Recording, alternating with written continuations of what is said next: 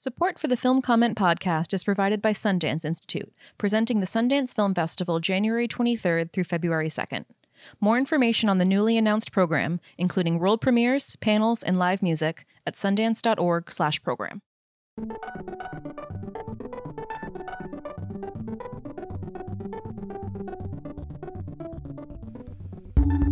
Welcome to the Film Comment Podcast. My name is Nicolas Rapold, and I'm the editor in chief of Film Comment. And this is another episode in our Decade Project series. We've been looking back at the past 10 years and talking about our favorite filmmakers, the major changes and trends, and the movies that made a difference. Putting things in perspective, you might say. This week, we're talking about acting and performance in the 2010s, the actors that made their mark, and the tendencies we've noticed along the way. Joining me are Michael Koresky, Film Comment regular, and Shonni Enelow, a Fordham professor and film comment contributor who wrote a terrific essay for us about a certain restrained acting style that's taken shape. Let's go to the conversation about that and many more things. Welcome to the Film Comment Podcast. My name is Nick Rapold. I'm the editor in chief of Film Comment, and this is another episode in our Decade Project, which is the catchy name I came up with um, for our series of episodes about the 2010s. Um, it's an attempt to lay out a kind of roadmap, uh, just you know, give some parameters for talking about 10 years that are hard to get your arms around in a way. Um, you know, people you know think they know what they mean when they say the 70s or 80s movies or 40s but the 2010s i think are still congealing if that's the right metaphor um, but uh, so for this episode, we're going to talk about acting and performance in the 2010s, um, whether it's standout performances or actors that really were indicative of the time period in some way, um, people who really made their mark for the first time, or maybe are you know later phase in their career and doing things somewhat differently in, in interesting ways. So to do this, I have an all-star squad of two. starting with Shonni Enelow, author of Method Acting and Its Discontents and, and film comment contributor. And Michael Koresky, um, film comment contributor, Reverse Shot editor, um, all around nice guy. I don't like that people are laughing about that. I think that's great and is something to list on your resume. I agree. Um, so uh, uh, I mean, it's, it's we could begin any particular place, but um, I, I mean, I was just interested in doing this also because I guess there's been a little bit of talking about actors in, in the 2010s, um, but along the way, it's one of those things where everyone gets caught up in the moment of like a particular star or this, and I just want to take a kind of long view. Um, but I mean, Shonni, what tell us about the 2010s and tell us about acting in the 2010s. Oh gosh. um, well, back in 2016, I wrote this article for Film Comment yes. called "The Great Recession," um, where I was trying to think through the ways that I think acting has really changed in the um, in the 21st century. I mean, that article took the position that um, you know somewhat fancifully took the position that uh, post 2008 our ideas about um, about psychological realism had really shifted.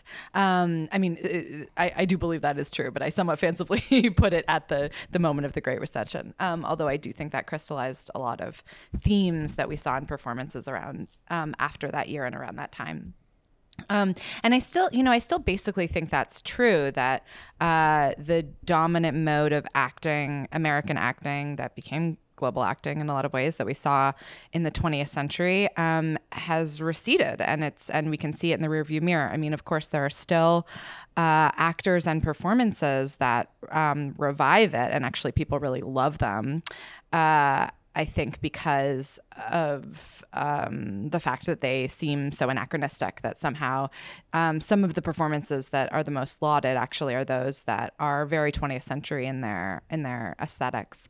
Um, but I also think that that various new aesthetics have emerged um, and that we're still we are still seeing them congeal and it it it remains to be seen. I think um, whether you know there will be one um, new dominant aesthetic that comes to define the 21st century in the way that there was an aesthetic that defined the 20th, or whether actually um, we're past that in culture and that we don't, um, we no longer see. Uh, we no longer see certain um, kinds of modes of performance dominate the others in the same way. Um, so that actually gets back to your point about how the 2010s haven't really congealed in the way that the 70s do or the 50s do. I mean, I would argue that that sort of periodizing of decades is a really 20th century phenomenon. Mm, and I'm mm-hmm. not sure that the 21st century will look that way to us ever. Like, I'm not mm. sure that we'll be able to.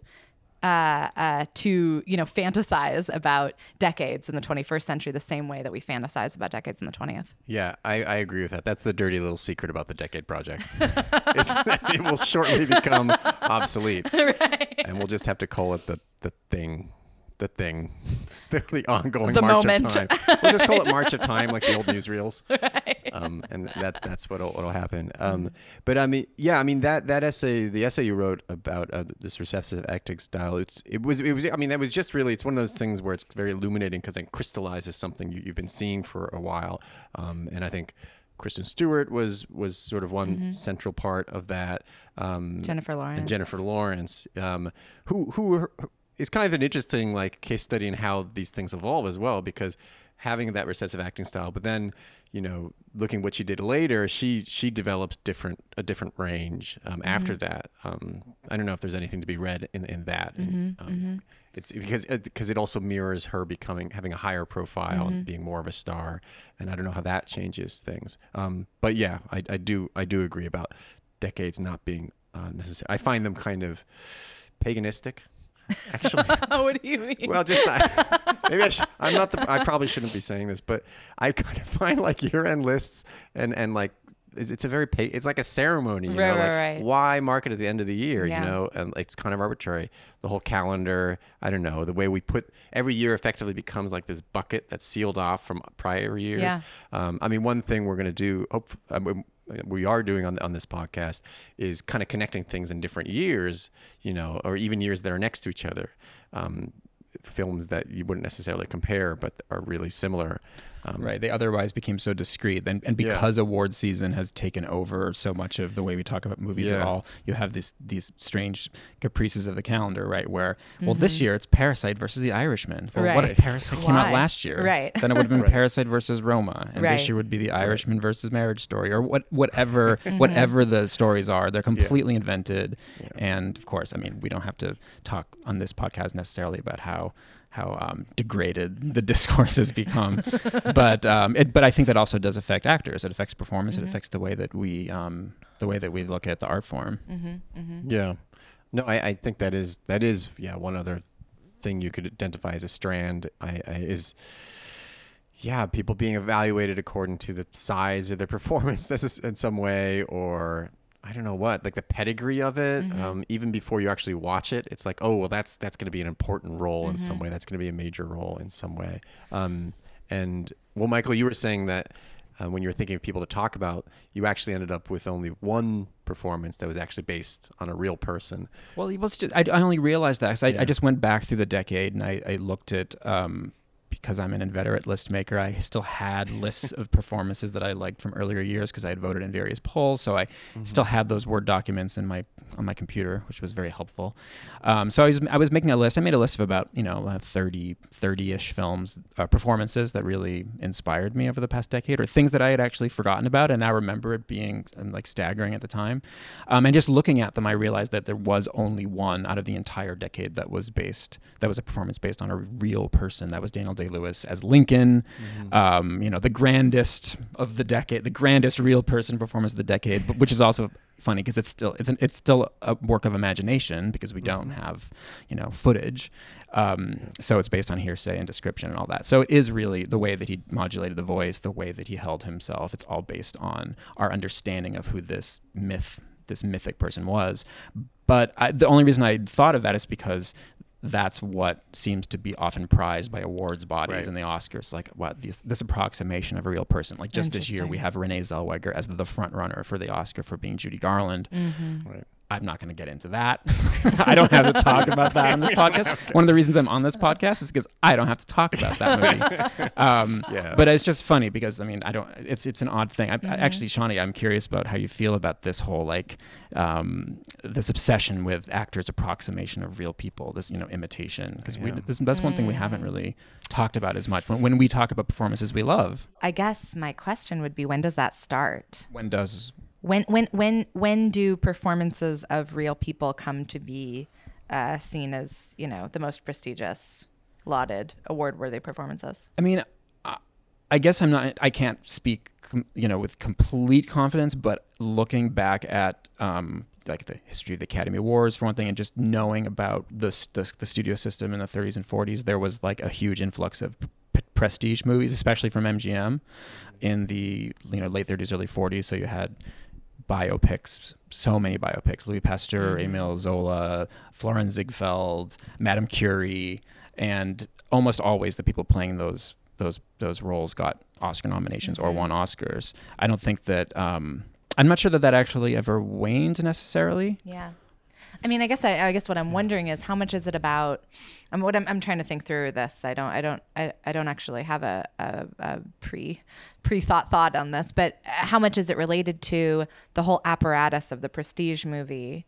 You know that that um, props up the award worthy performance, and how much is it about you know why we love to watch people approximate uh, historical figures. You know, I mean, I think there is something specific about um, how impressive it can be um, and how uh, moving it can be to see someone who is dead come to life in a dramatization. You know i think that i think that that is um, you know that taps into something deep about why we love performances in general. It has to do i think with bringing back the dead and you know bringing alive um, uh, you know what's gone and and um, so there's something just exciting and and emotional about that inherently but it also surely has to do with um, you know a history of what counts as a as a prestigious award-worthy movie you know and how that relates to um, you know film legitimizing itself as an art form and and uh, uh, through you know through um, history films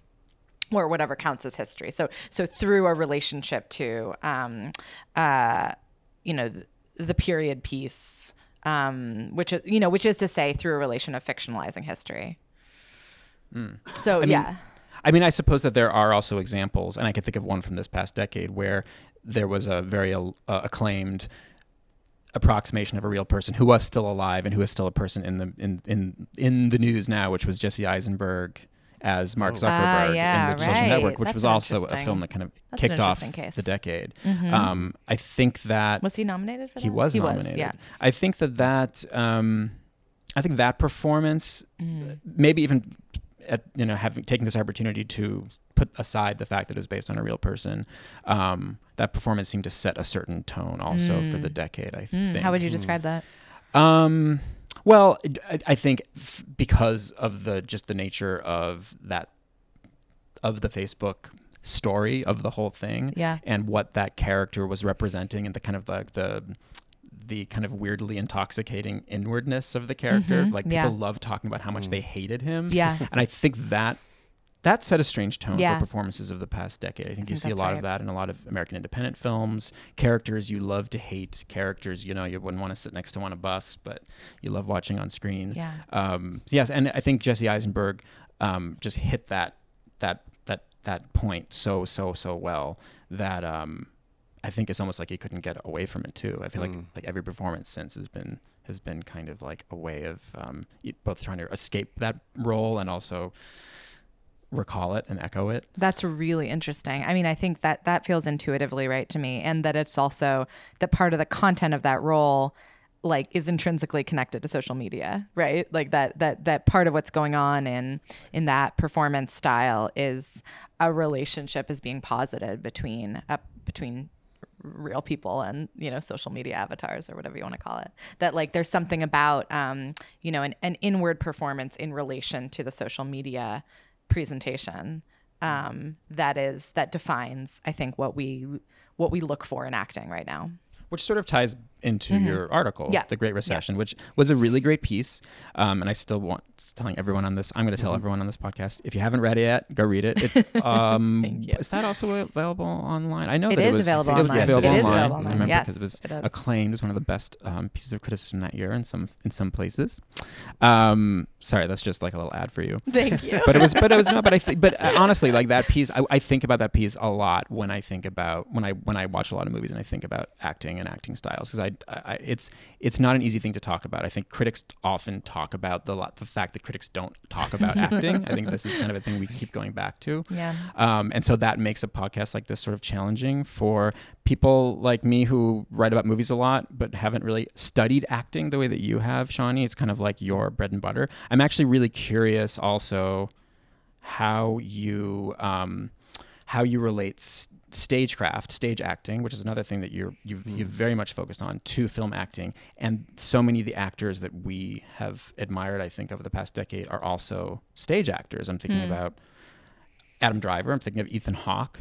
Um, and the and one that I was going to bring up, though I can wait a second to talk about it, which is, who is Lesley Manville, um, who when I, when I was going back and thinking about the films, the performances that moved me, um, I, I I thought of one that kicked the decade off, and one that ended the decade just recently. Two performances which have really kind of rocked me in my core. One was Lesley Manville in Mike Leigh's Another Year, which was 2010, and most most recently Alfre Woodard in Clemency, which is a very um, upsetting movie for a lot of like obvious reasons. It's about capital punishment, and she plays a warden on death row who um, is sort of coming to this point in her life where she can't really take what she's doing anymore. But the movie is very cagey and in a, in a good way on how it kind of deals with that character. There's there's not a lot of sp- she doesn't have a big speech where she says I just can't take this anymore. It's just all about watching her slowly crumble. Um, and I find it very, very, very disturbing. And um, the the internalizing of that performance is is is um, something something that I I feel like I haven't seen before. But we'll get I could get back to that in a bit. But to go back to Lesley Manville because she's someone I've also seen on stage, and her performance in Another Year um, is. Um, my God, I mean, we talk about Mike Leigh a lot, and we talk about Mike, the way Mike Leigh uses actors. I've never seen anything like what she does in Another Year, which is that she holds the center of a movie while she's constantly falling into pieces, and it's a very upsetting thing to watch. Then I saw her on stage. Uh, I saw her in Ghosts, in Ibsen's Ghosts, and um, you know, of course, I realized what a chameleon she is and all that. Like what you like to say about actors. Wow, that actor is so different from when I saw her last time. You know, this is this is how we talk. Like we're always constantly astonished. But I mean, the, the the way that she holds her body, the way that she the way that she holds her face, the way that she delivers lines was so incredibly different that I I was thinking about the difference between stage acting and screen acting, and that's a very long-winded uh, way of getting back to this idea because I think I do think a lot of the actors that we've admired have, have, have kind of like gone back and forth between these modes, which is kind of classical in a way, right? Yeah, well, I mean, so many. Uh, uh, yeah, I, I, I think you know, so so many actors do um, that for lots of different reasons. Uh, you know, there's the old. The, the old saw about theater being an actor's medium and film being the director's medium, you know, which which I think is really oversimplifying, and um, you know, and and I think that there's there's a kind of I think that people, of course, you know, sometimes going to theater can be a way for film actors to legitimate themselves, you know, and um, and sometimes um, you know, film is the way that actors who think of themselves primarily stage actors can make a living. Um, You know, I'm really interested in. I'm interested in uh, the way that film contemporary film portrays theater. You know that's something that i've kind of been tracking over the last couple of years is um, uh, you know th- a number of contemporary films including marriage story of course um, you know uh, have it include a representation of theater inside it. And i think that is doing very interesting work. Um, uh, i guess i guess one of the 2010 movies that is most famous for doing that of course is birdman. Um, uh, I, you know, and I think that there's there's a lot that's being done in um, the ways there, there's a lot of work that's being done in the ways we talk about the relationship between film and theater. Um, and in an era like today when there's so much media interpenetration, um, it's very interesting to me the ways that actually people in general still want to separate and distinguish between um, film and theater, like as if these were, um,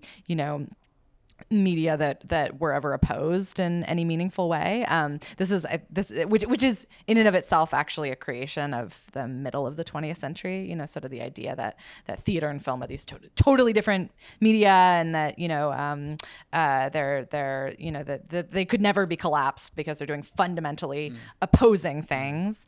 Um, uh, you know that that actually is um, that I, that idea comes from a specific historical moment in and of itself. Um, anyway, so so I guess you know rather than say, of course, there are lots of um, technological differences and lots of differences in technique that um, uh, you know that that that qualify what actors do in film and in theater but i'm sort of more interested in you know why we persist in wanting to distinguish these media when clearly you know we're in a moment of a lot of um, medial confusion mm. and you actually i was i was thinking i think we may have talked about this once because it's in my head and I would just assume that it was you that I talked about this with, that when those things interpenetrate, when you see um, representations of theater on film, it's almost always negative, right? Oh, it's always yeah. like, oh my god, look at this exploitative, terrible, right. hackneyed, ridiculous form. Right. And the other way around, when you when you when you put like film into theater, like Ivo van Hove does or something, it's like it elevates it to this new plane, right? Like, look what you can do with a camera and live theater. right, right, right, right. I mean, Marriage Story is an interesting, which I just saw, is an interesting. Um, case of this because he actually, I mean, and again, there's the, there's also this thing. I mean, and a lot of people have done this. Jonathan Demme did, you know, did this for years, but um, of including, you know, actual working um, downtown theater actors in mm. the movie in this weird way. Mm-hmm. Um, and uh, so, Marriage Story, there were all these downtown actors who I recognized who were in Adam Driver's like really pretty ridiculous looking theater company. well, and sorry, Wallace Shawn, Wallace Shawn is Wallace in there, who of course is is like the number one avatar of this type, right? Like Vanya yes. in 42nd Street yes. My Dinner with Andre. Right. He's always shows up as this kind of um, right. example of the pompous New York theater intellectual. right, exactly. It's a surprisingly really durable funny. example. Too. Yes, yeah, yes, yeah. indeed, indeed. But, but that but that movie is interesting. I mean, maybe also just because it's like maybe the least Baumbach acting of a Baumbach movie, and because he for, for his his movies they're kind of I feel like people talk in this epigrammatical kind of way a lot of the times where they they they have these perfectly written like one or two liners, you know, and so the performances are very contained. And I wonder mm. if it's mm. because of the theater element or not mm. that that and that's a movie where that you know Scarlett Johansson and Adam Driver both really are let loose in a way that you haven't really seen before, you know. Well, it's I mean it's such a throwback to the classic method movies, mm-hmm, you know, the mm-hmm. you know dramatic conflict, emotional, yeah. you know, explosion. I mean, it's the mo- that scene where they fight is just uh, it's almost a parody of a method acting class kind of yeah. performance, you know, Im- impressive performance, you know, where yeah. um, uh, the you know all the all the passion they've been holding in explodes dramatically. um, yeah, and as as um, uh, my friend and collaborator, the artist uh, David Levine, pointed out to me as we were talking about this movie, you know, the fact that they do it in that weird blank apartment that he's living in actually makes it seem like, and I'm quoting David, this is that that it's like a gallery show about method acting. Like the scene actually becomes weirdly estranging of this mm-hmm. performance style because it's in this not quite um, working domestic scene.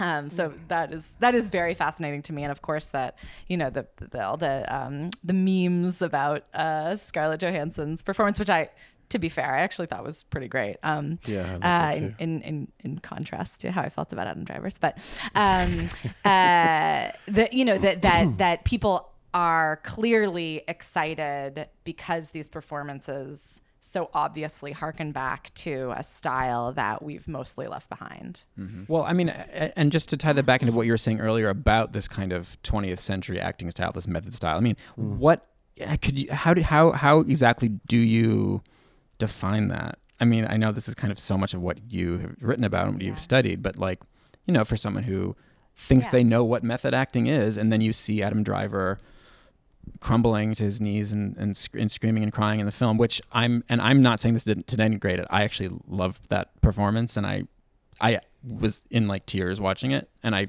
actually am not usually as affected by that sort of acting as I was here. So, um, but I I do ask because I, I, did at the same time. could take a step back and acknowledge it as a particular type of acting that I hadn't Mm-hmm. seen on screen in a long time. So like, what yeah. is what is he doing that is so particularly 20th century? I mean, so right, so so yeah, I, sh- I should say you know that that when I talk about method acting, I'm using the term sort of as a shorthand for a particular.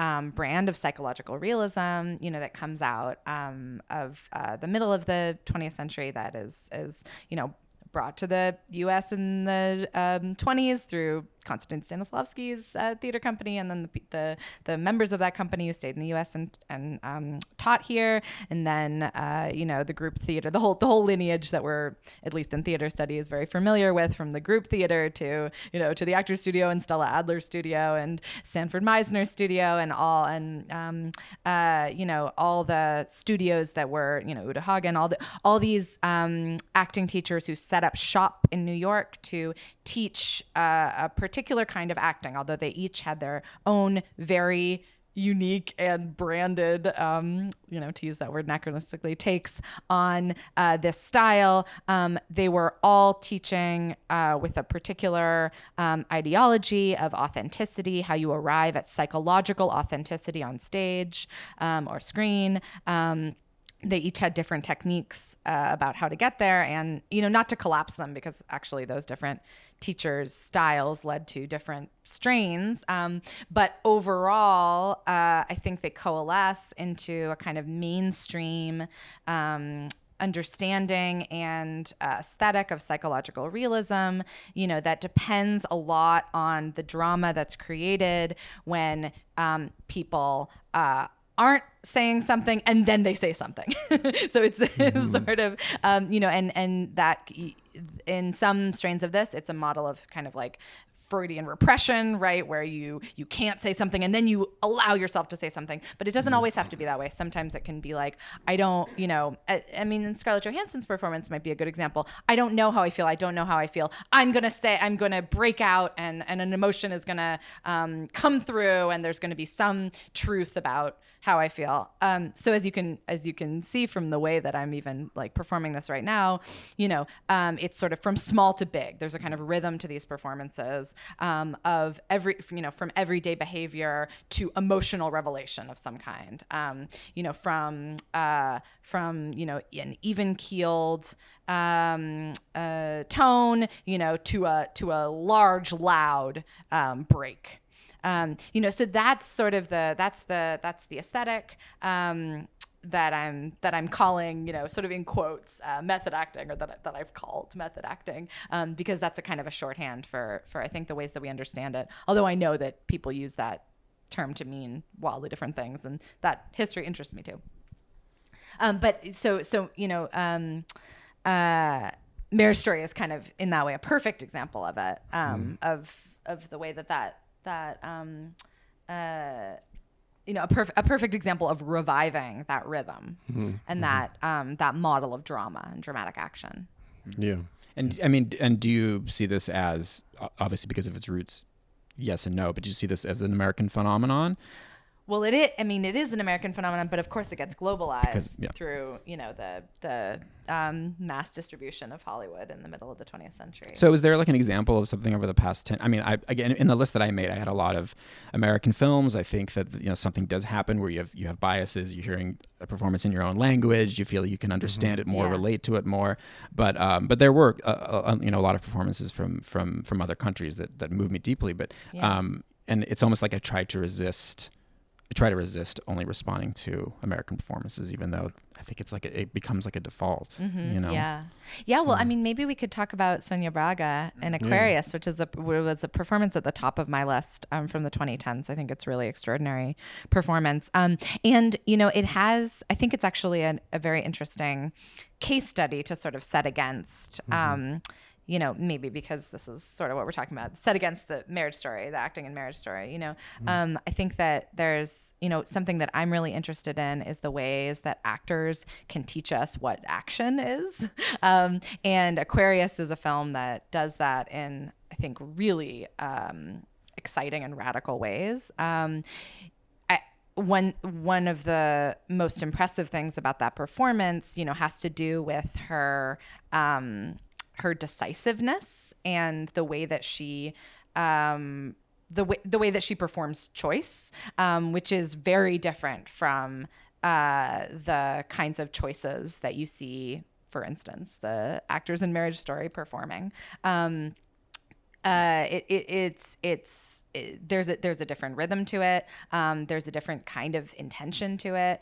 Um, it's it's psychologically realist in a certain sense, um, but when, what we're watching is less. Uh, you know what we're not looking to see glimpses of her hidden interiority. Like we're watching her um, make a series of you know ever more profound and consequential decisions.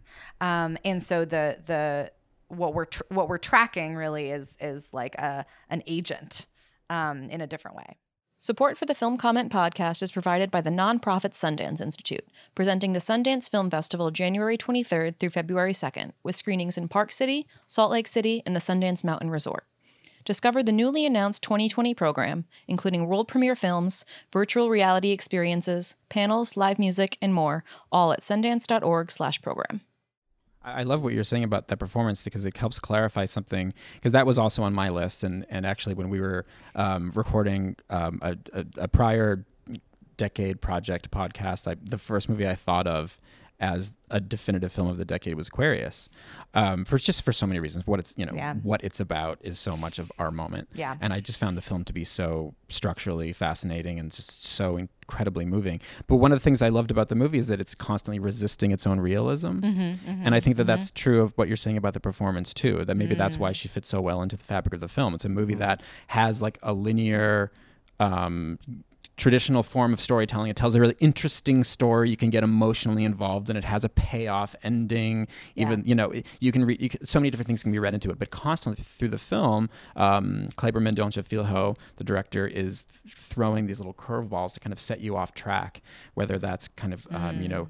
Um, the way that he segments chapters or the way that he jumps ahead in time sometimes the way that he'll have like a, a, a, shard of an image that's like a flashback to an object that has a psychological resonance for the character. In, in, in moments like that i feel like um, it helps the it, it helps give that kind of um, historical arc to the character who is like you're saying just kind of playing it as a day by day thing like mm-hmm. she wakes up this is what i have to do today mm-hmm. and i'm going mm-hmm. to achieve the things that i have to do to achieve you know to to to live in the world the way that I want the world to be. Yeah. And which is how we all kind of feel now, right? You wake up in the morning and yeah. just like, oh, here's another day. Can I I hope that I can make it to the end of the day and that something like truly heinous doesn't happen. Yeah. you know? No, that's actually really that's really fascinating mm. to hmm. me what you just said. And I think that's that feels intuitively really right. Um, you know, and and it makes me think of um not to go back to this again, but it makes it makes me think of you know in the Great Recession, I wrote about the idea.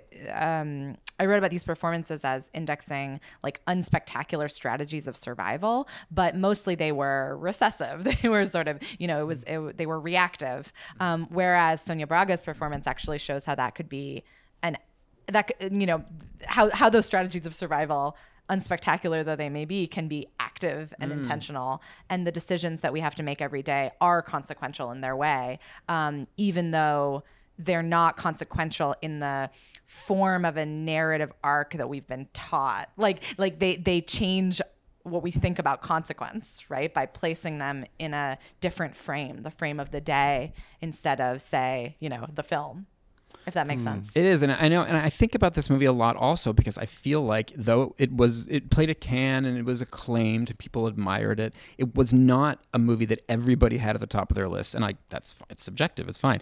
Um, it was my favorite movie of that year. It's one of my favorite yeah. movies of the decade. But I do think Aquarius is a movie that maybe people were resistant to for the reasons we're talking about, in that it had these goals and it's about a character who wants to achieve those goals and there's actually something elating about it you actually feel empowered yes. at the end. And I think we tend to prize movies that take away our sense of empowerment mm. more, right? Mm. Um, just the way I mean the way oh that we talk God, about Parasite, yeah. the way we talk yeah. about The Irishman, the way we talk. I mean, I mean honestly, another year, a film that I brought up. Mm. Um, I, I think that that kind of experience that Aquarius gave us, I think you know you could go so far as to say Aquarius is a crowd pleaser, the best possible kind of crowd pleaser, right?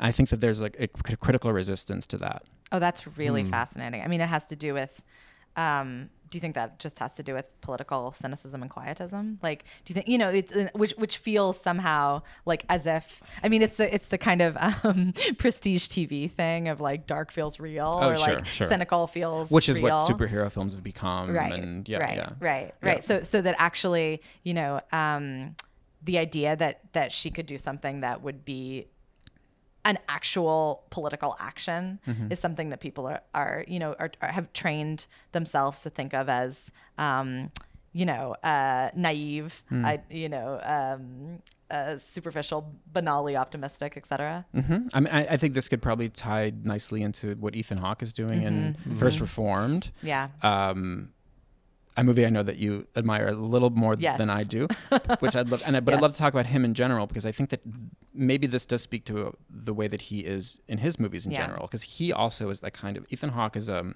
one of my favorite American actors.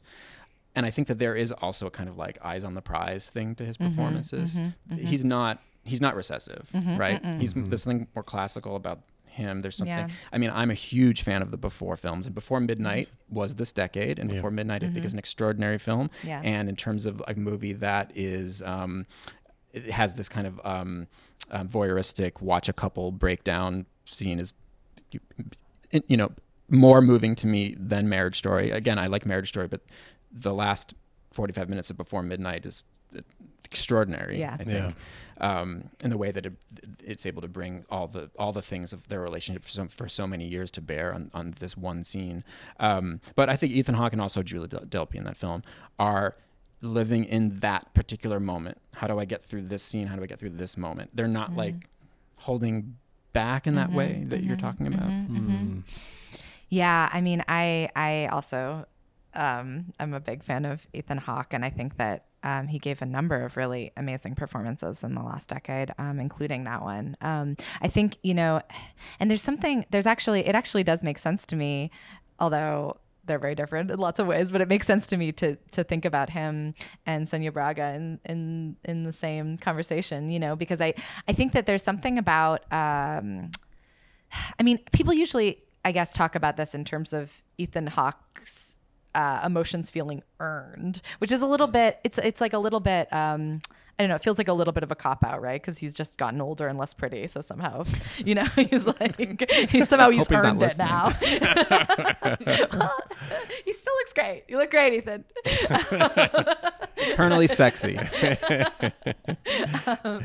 um, but but I but I do think there's something um, there's there's there's something about both of those actors um, who are uh, how can I put this who are who are um, not invested in who who are who are actually thinking um, in terms of the present in a different way, as you said, but are not.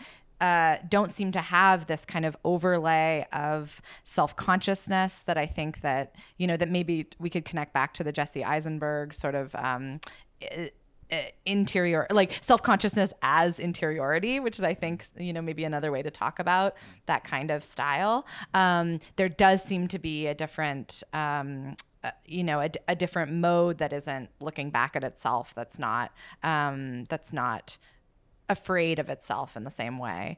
Uh, which you know and even as i'm saying this i'm realizing of course you know to talk about you know, living in the moment and you know and not um you know not not doing the dramaturgy. These are values of psychological realism and of method acting of course. Um but i think that they have a you know they have a different valence uh today and in these in these um uh, in the work of these two actors that we're talking about right now in particular uh maybe in ways that i haven't completely worked out. But i think you know i I think that i think that um that first reformed similar to aquarius is is a, a you know a film that is trying to think about what it would mean to take action. Um, and the performance you can watch someone actually uh, who who believes that action is possible. And i think that that to me is really powerful in in um, in 2019 um, when I think that that actually you know as we've been saying we've come to we've come to accept um, and it actually you know we, we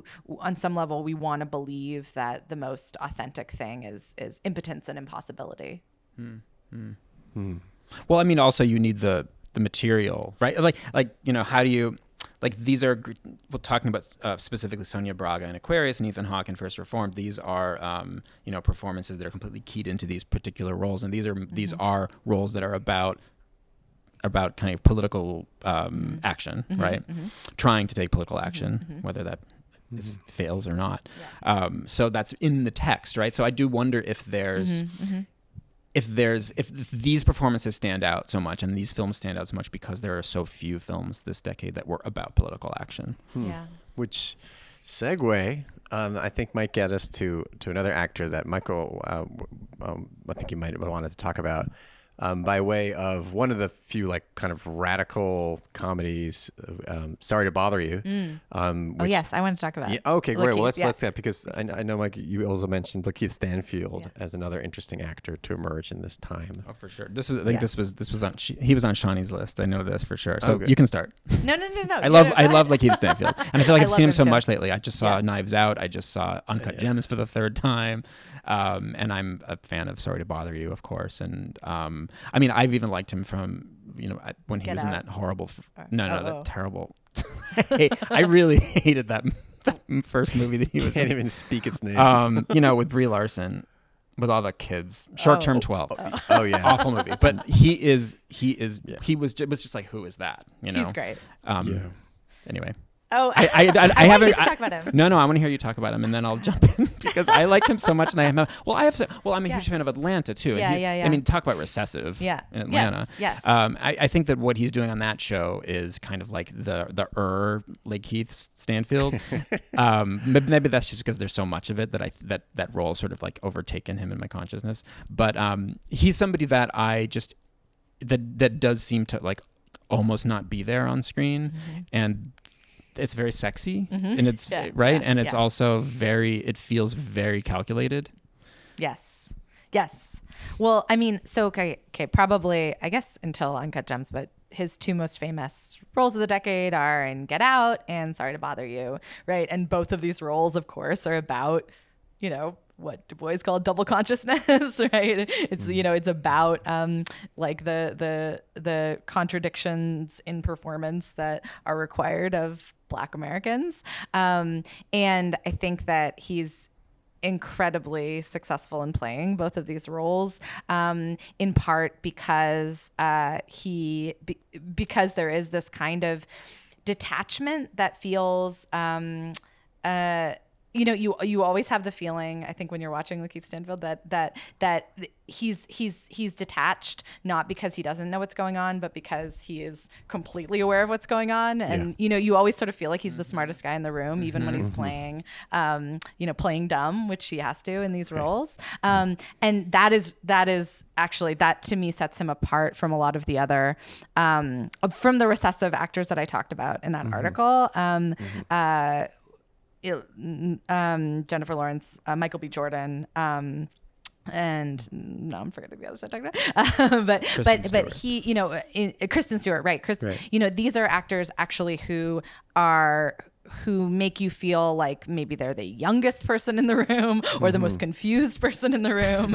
um, you know, not I mean, not to be not not to not to degrade. That can be very effective. Um, but Lakeith Stanfield always makes you feel like he's the smartest guy in the room.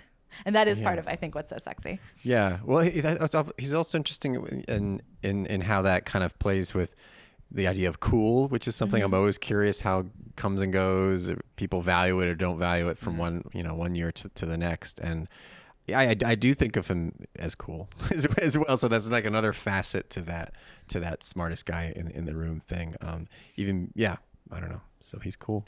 ineffable ineffable coolness Yeah, i mean i think a lot of people have been talking about um coolness Which over probably the last couple of last as around Brad Pitt actually, who had this kind of like career resurgence. Hmm. That's in a the good last comparison. Decade. Brad Pitt and Lakeith Stanfield. That is a good comparison, I think. Tell Sorry, me- go tell me more. no, no, no, no. Yeah. But but I mean, I think that that um, you know, of course, they have different s- styles. Brad Pitt tend at least used to tend towards manic, and now he doesn't so much anymore. Um, but uh, in both cases, I think you feel actually like this.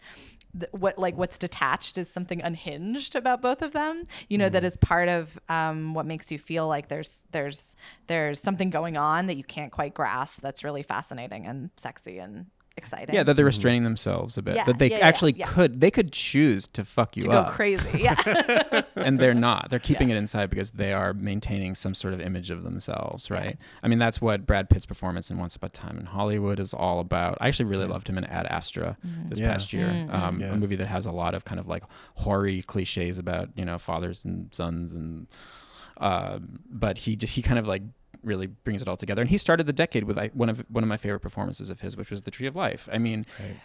And I think that's a real, and considering this was a decade in which Terrence Malick was doing all of his like experiments with actors, not all of which I loved as much as some of my uh, compatriots, but um, but Brad Pitt in The Tree of Life, for me is m- it's it's it's at the the very height of what Malick can do with actors when when everything kind of works right? When everything kind of comes together. Brad pitt is so it's it's not cool i mean because he's playing a he's like a father figure. He's like a 1950s ideal of like a white american male in that movie. But there's something about the way he moves his body. There's something about the way he wears his clothes. The way that he um, is not able to finish sentences when he talks to his sons and he kind of like moves his lips as he's kind of looking off in the distance like he has some sort of private private story or private tragedy or joke or something in his head. Um, he's really he's really channeling something that felt very authentic to me about American masculinity in that movie. And I know mm. authentic is a very tricky word, and I use it mm-hmm. very sparingly. Mm. But I really, I, I love that performance. Mm. Yeah, and I, I mean, I, I like both of his performances this year as well, or I guess last year. I forget when Pope anyway. Both of his performances in uh, Ad Astra and Once Upon a Time in Hollywood, and I felt like the love for the Hollywood role. There's partly like a real yearning for something he's doing in that in that movie that you know, the, being like this s- strong, silent, responsible person who doesn't need to showboat. I just kind of feel like there's something to he's you know something about his performance there was speaking to some need for a lot of audiences. I think um, I don't know. Hmm. I'm just, just just thinking about him now. I was thinking about like who who's like a female counterpart in, Yeah, in was just gonna go American that way. in, like mm-hmm. American mm-hmm. stardom, right? And mm-hmm. and I don't mean like who's who's that level of star, but who is is like channeling some sort of um, idea about uh, received ideas about their gender in a way. Like I I, I, I often come back to Julianne Moore Huh, actually. that's interesting. Um, I'm tr- in in terms of this past, I, I often think of Safe and Far From Heaven, but in terms of this decade, I know she won her Oscar for Still Alice, a movie I have a lot of personal problems with, but which made me weep. Um, and there was something about um, something about her performance in the the, the Gloria, the Gloria remake, Gloria Bell. Gloria Bell, Yeah. that felt very lived in. Um, yeah, Julianne Moore is somebody I'm continually fascinated by because Yeah. it feels like she could go into any particular register, right? But that Yeah. she's always tapping into some sort of idea about herself, About idea about femininity? femininity. Yeah. that's really that's an interesting reading. Yeah.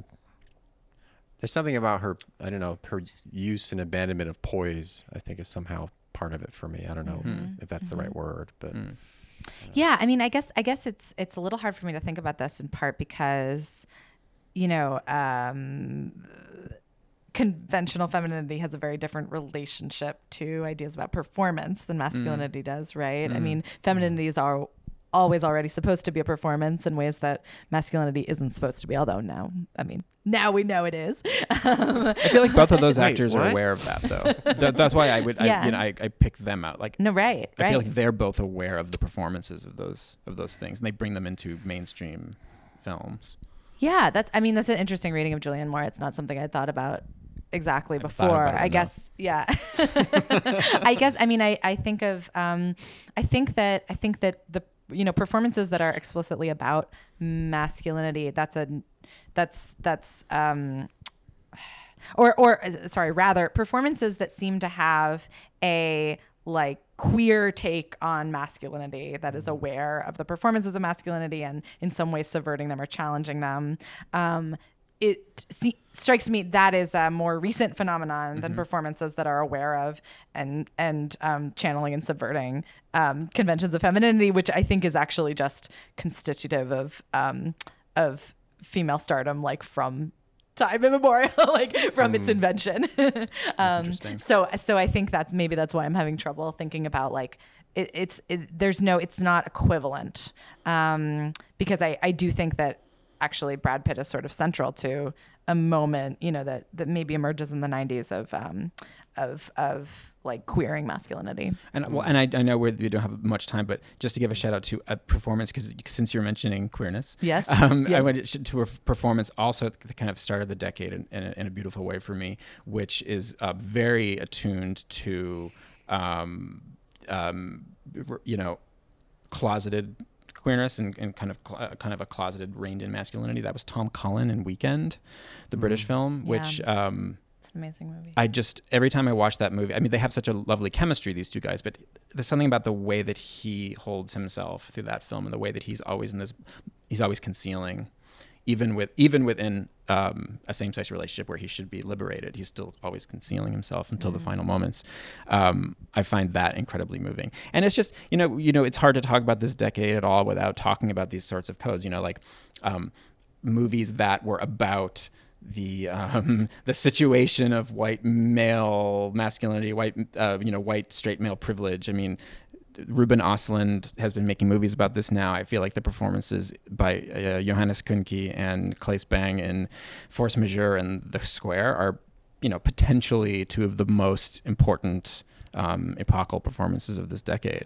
I, I think that we're going to look back on those movies as being very important and central. Yeah, yeah. They're they're not really saying things you always want to hear, or or they they they're very clear about some things, and I think that certainly with the square that made that um, harder for me to to um, take. But force majeure is definitely just They're squirming. Those actors are squirming Yeah. in the frame Yeah. for the entirety of those films. yeah. He, he And I prob- thought that was interesting. I just imagine Ruben Ostlund like throwing stuff at them or something, some sort of Scandinavian Von Trier type thing. Um, who is another? Well, I guess Melancholia is 2010, I think, isn't it? 2011. 2011. Yeah. Well, he's a, he's an interesting person in terms of his relation to um, to um, well making people squirm, uh, actresses in particular. But um, I don't know. Speaking of recessive, like Kirsten Dunst in that movie is like for me one of the better. I know it's not a popular movie for everyone, but in terms of um, a portrait of depression, I thought that the, the grandiosity it gets the grandiosity of it, which is and and the torture of that.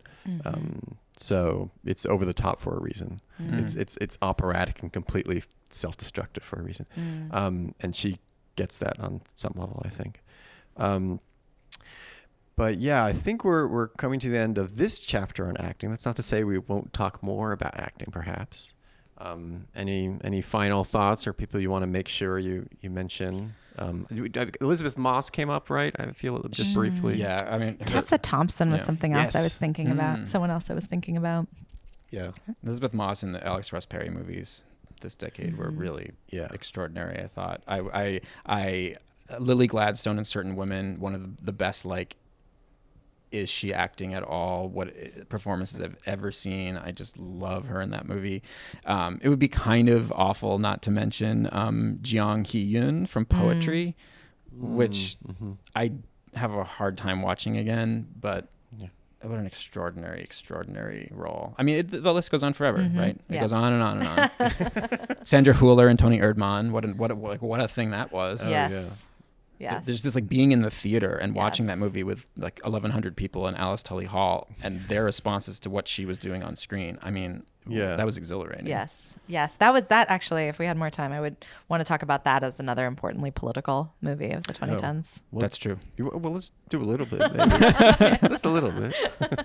well, I mean, just Yeah. just that. you know, no, I, I think that I think that um, uh, you know, similarly to Aquarius, in some ways, you know, these are these are films that are trying to think about how we navigate um, a, a completely, uh, uh, uh, you know, seemingly um, immovable and predetermined. Uh, crushing reality and i you know i think that um I, what i i found there there was a lot that i found very moving about um Toni Erdmann, but uh i you know part of it i think was generational you know there was there was um i really felt in watching it that there was something about being the the the children of the 60s generation and you know how like what that actually means and and um you know how to navigate a global capitalism. Like that has been um, where things that you know we've been taught to value by our parents the 60s generation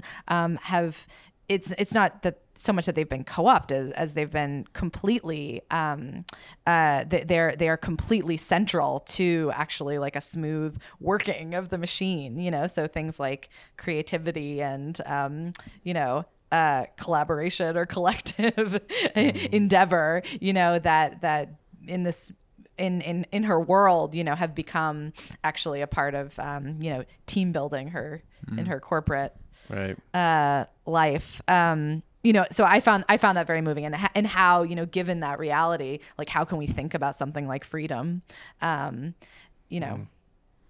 it, it, it, yeah, it, it it seemed to me. Uh, it was interesting because I had such a strong response to it, and then I I um, recommended it really um, intensely to um, my mentor, who is a, a, a, a professor of a wonderful professor of, of the 60s generation and she saw it and she was like what she was baffled by it you know she, it just did not move her she said yeah i guess it was kind of funny but it was you know it had no it didn't resonate in the mm. same way mm. at all um, and that just made me think about you know how much i think it it is about the emotional life of of of being a millennial mm. right yeah. and and it, it doesn't hit you over the head with its politics so pe- some people actually miss it which is it, these days, you know, political movies are direct. They yeah. tell you what you're supposed to know and think. Right. Toni Erdmann doesn't feel incredibly subtle to me, but I've, I have noticed that with a lot of people. They see it as sort of just like a goofy, a, a goofy father daughter um, comedy, and it's you know, it's it's so much more. I wanted to yeah. say one more thing. Unless you did you have something to say no, about no. Toni Erdmann? Yeah, no. uh, one more thing is that if you ever write a sequel, I thought I thought of two great great recessive performances that great. you would have only seen after the piece was written, which are Ashton Sanders in Moonlight, mm, which yeah. I, I, again a performance I'm I'm haunted yeah. by. Like yeah. when I think of that movie has there's so much Moonlight. in that movie. Yeah. When I think of Moonlight, I think of his face first, the way that he folds in on himself. Yeah. It's an incredible job. And then just this past year, Honor Swinton Byrne in The Souvenir. Yes. yes. I mean, oh, yes. I, I I'm still yes. kind of like working through all the incredible emotions I felt watching that film. But the fact that a movie that's so intensely emotional in so many ways has that recessive performance at mm-hmm. the center is um, something we'll be studying for a yes. long time. yes. Oh, I love those two performances. Yeah. Assi- assign me that assignment. Okay. it's a deal. It's a deal. We have a we have a record of it now. All right. Well, um, this is wonderful. I'm, I'm sure we could talk for many hours more. And there, I'm sure there are people we haven't talked about that you might want to hear us talk about. So, you know, tell us.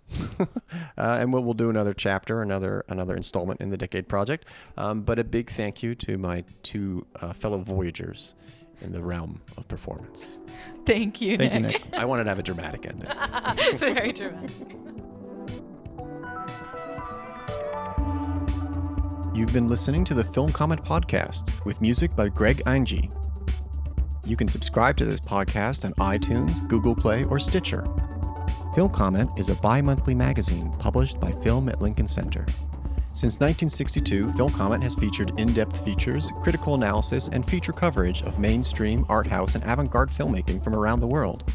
Visit us online at filmcomment.com to purchase a print or digital subscription to Film Comment or check out our app available on Android, iOS, or Kindle.